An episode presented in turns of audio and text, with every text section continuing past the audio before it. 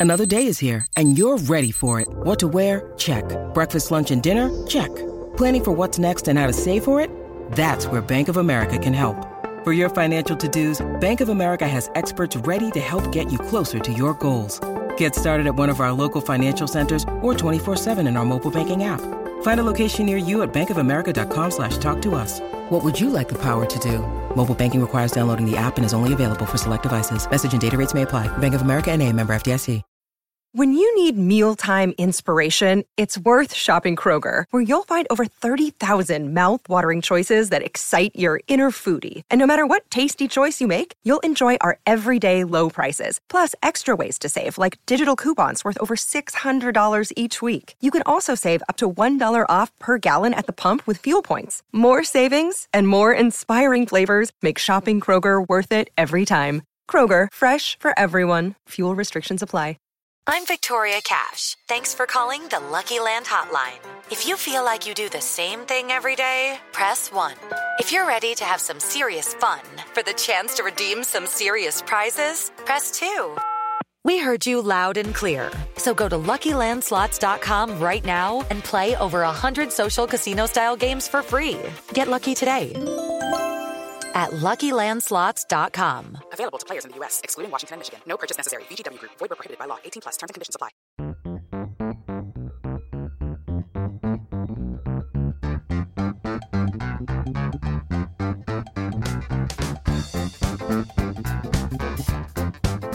Hello and welcome to the Analyst Inside Cricket. I'm sorry we didn't have a programme after the first day of Pakistan's Test match against England. The first day of that Old Trafford Test match wasn't enough play, uh, so we decided to do a, a, roundup of the first two days. You can hear in the background, perhaps, uh, a clarinet being played. Simon Mann is back in his hotel room at Old Trafford. Uh, it's probably a Pakistani celebrating a, a fantastic day, Simon. Oh, it's been a brilliant day's cricket, really interesting, and that, that final session today, I think, was the, the best session of the summer so far. It was real cut and thrust Test match cricket. Pakistan with a new ball making incisions into England's top order, and then Pope and Root having to cling on using all their skill and both you know playing it in different ways.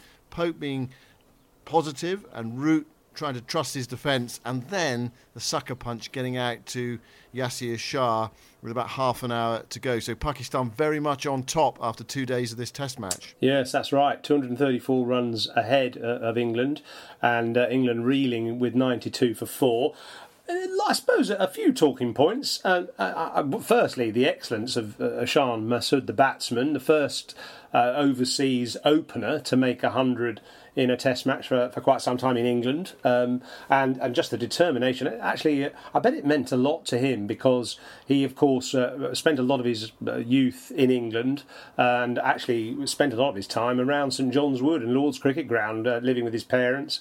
I think also went to Durham University, so you know he was kind of very familiar with with England. And I remember on his last tour here, he really struggled. He was so determined, and I remember talking to him, and you know he was just so desperate to to do well in the country that he knew so well, and yet uh, Jimmy, Jimmy Anderson in particular had him on toast. Uh, this test match, it's being tables turned. Although Anderson bowled well at him early on, he, he weathered that difficult storm and, and actually played the most superb innings.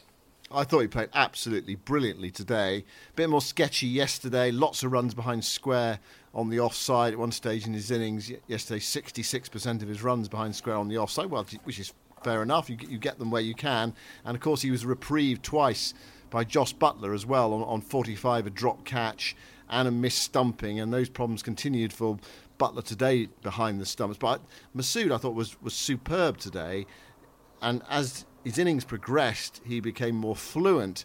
And he attacked Dom Bess at one stage when Pakistan were running out of wickets. And to score 156 against England's attack in those conditions, nearly half the sides total was a brilliant effort. I think we all came thinking that it was going to be Babar Azam's day today because he played magnificently on the, on the first day, but it was it was Shan Masood who you know, outshone him completely on a, on another largely overcast day at Old Trafford. In not easy batting conditions, he struggled yesterday against the the off spin of Dom Bess, but today far more fluent overall against both pace and spin and he's given Pakistan a really solid base in this test match. You know, 326. It doesn't look a huge score, but the ball's already spinning. Pakistan have got a decent pace attack as well, and England, presumably, unless something miraculous happens tomorrow, are going to have to, to bat last, chasing some sort of target in the fourth innings, and you know, that could be problematical for them. It's been a day of uh, three very different sessions. England really feel having the upper hand on uh, on the first session, getting uh, a couple of wickets. Obviously, getting Babar out early on the second morning after that lovely fluent innings he played on the first day in the second session, Pakistan with Shan Masood, and they, they were rejuvenated by an unlikely figure, Shadab Khan, who you think of more really as a spin bowler, but coming into bat at number seven. And I thought, you know, often you, you find with uh, subcontinental sides, Indian sides, Pakistan sides that you know they have lots of talent, but they don't necessarily apply real attention to detail as the, the more sophisticated teams who have lots of analysts and data at, at their disposal are. Uh, and, and yet, here, the brilliant running between the wickets that really got the game going again for Pakistan. And, uh, you know, in, inevitably, when you get those quick singles taken, bowlers get annoyed because, you know, bowlers like Anderson and, and Broad like to build up pressure on batsmen, and quick singles is the most annoying thing of all. It's worse than bowling a long hop in a way, but then, of course, after that, when you get uh, conceding those quick singles, then the bowlers do sort of just lose concentration momentarily and they bowl that long hop and that gets dispatched. And suddenly that partnership of over 100 really turned the tables on England that second session, which the faster bowlers then really capitalised on in that last session. Yeah, it was a really important tactic for Pakistan, and you know we saw it early on, early on in the match, looking to run those quick singles, and it, and it worked for them. You know, you felt there was a run out just around the corner. I mean, you, you've often felt in the past with Pakistan that a run out is close, but there was a real purpose to the tactic. Before, it's, it's sometimes seen a bit chaotic between the wickets. But this was a, a, really specific tactic, and it and it worked for them, as you say. And there hasn't been a run. Out. I mean, there were a couple of near things, and if England hit the stumps on a couple of occasions, they might well have uh, affected a run out. But what it did is it kept the board ticking over when the runs weren't coming, and it also put the pressure back on the fielding side. The other issue today were was England's tactics straight after lunch. This is the situation. We're five overs away from the second new ball. England, of course, were desperate to get to the new ball. It feels like a new ball pitch, and we saw that when Pakistan bowled. So England were desperate to get there. Morning session, only 48 runs in two hours. England were excellent. They were right on it, took three wickets, and so at lunchtime they were they had the upper hand. But then straight after lunch, England bowled Bess and Root. It released the pressure. Root went round the park a little bit, not massively, but went round the park a bit, and they scored 27 runs in five overs, so five and over after lunch. And it also meant that when the new ball was available, two players sort of got back in after lunch, and they were you know, they'd been playing with some freedom. Shadam, Shadab sort of has this sort of chaos theory to batting anyway, mm. and, and it really worked for them. And that I thought was the, almost like the turning point of the day for Pakistan. It, it, felt like just a small session, but those five overs just seemed to release the pressure. And then when the new ball immediately didn't have an effect, and suddenly Pakistan were sort of over the hill and bounding away.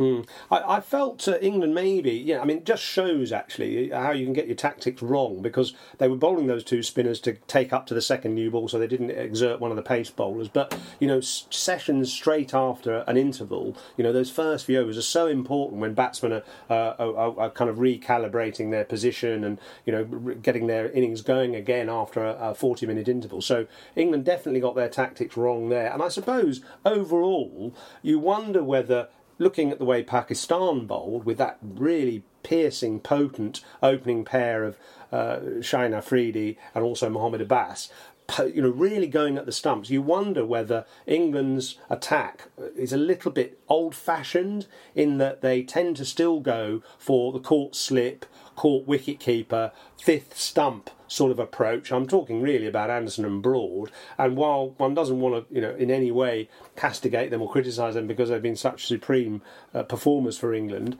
I've just looked up the stats here. Uh, Anderson and Broad take their wickets, uh, LBW and bowled only 33% of the time. So 67% of the time they're getting wickets caught. Yet an example, Mohammed Abbas, much slower than either of them, but just an absolute maestro at aiming for the stumps, trying to hit the pads or trying to hit the stumps, as of course he did to Ben Stokes.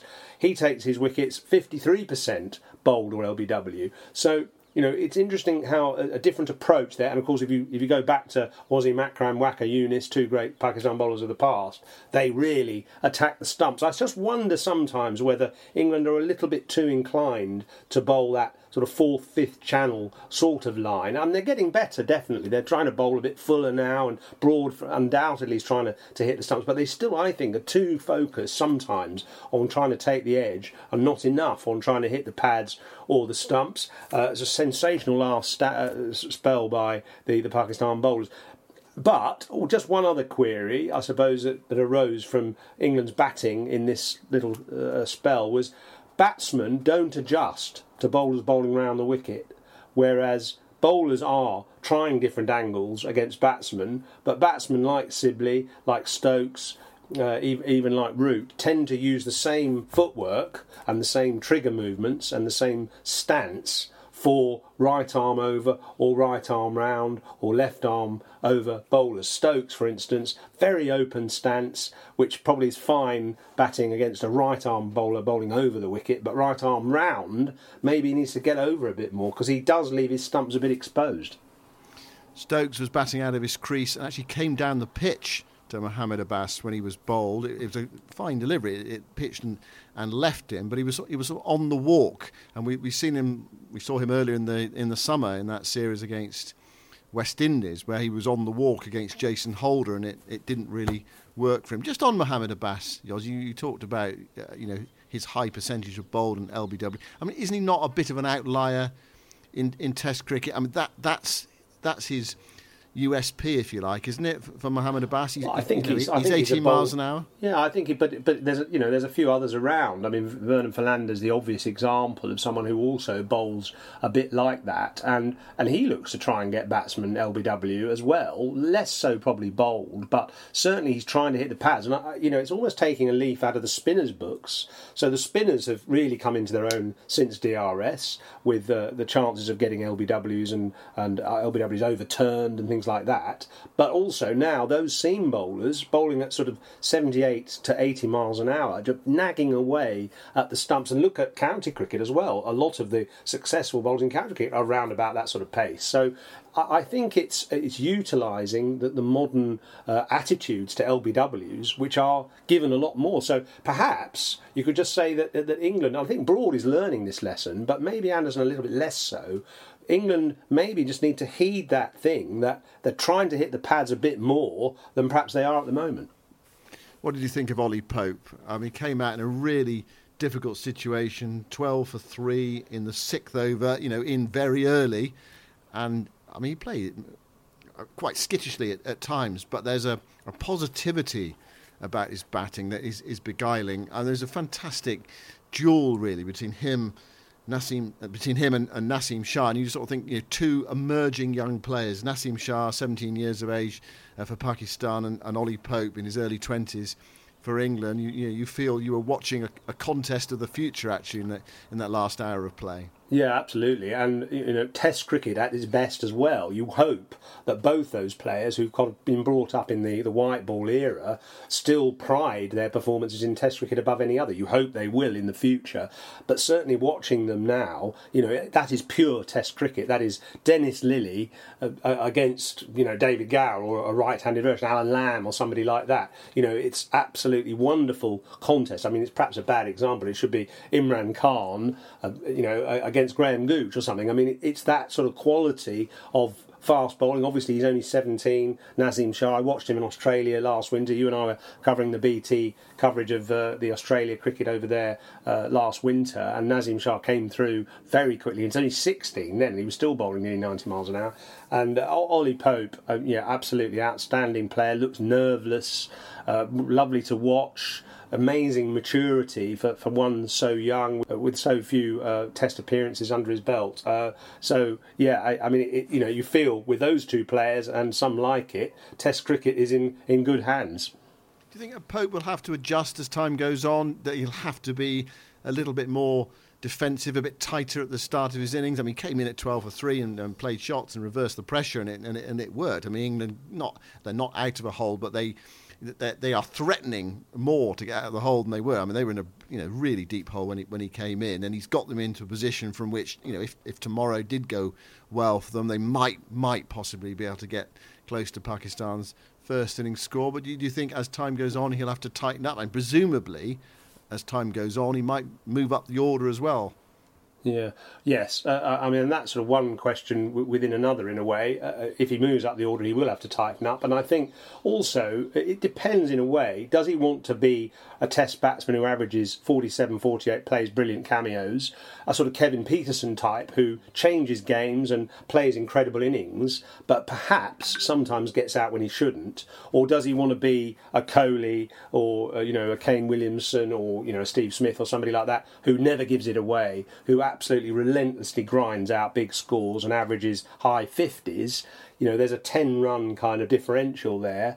If he wants to be the Smith or, you know, the Kohli, he is going to have to be a bit tighter, but he's certainly got the ability to be up there with the top 10 batsmen in the world in, in a very short space of time.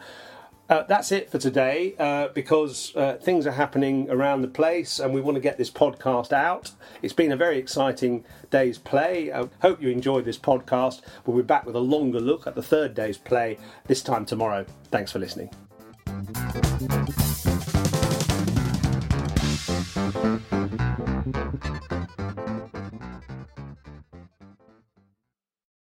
Sports Social Podcast Network. Hello, it is Ryan, and we could all use an extra bright spot in our day, couldn't we? Just to make up for things like sitting in traffic, doing the dishes, counting your steps, you know, all the mundane stuff. That is why I'm such a big fan of Chumba Casino. Chumba Casino has all your favorite social casino style games that you can play for free anytime, anywhere with daily bonuses. That should brighten your day a little. Actually, a lot. So sign up now at chumbacasino.com. That's chumbacasino.com. No purchase necessary. Group. Void were prohibited by law. See terms and conditions. 18 plus.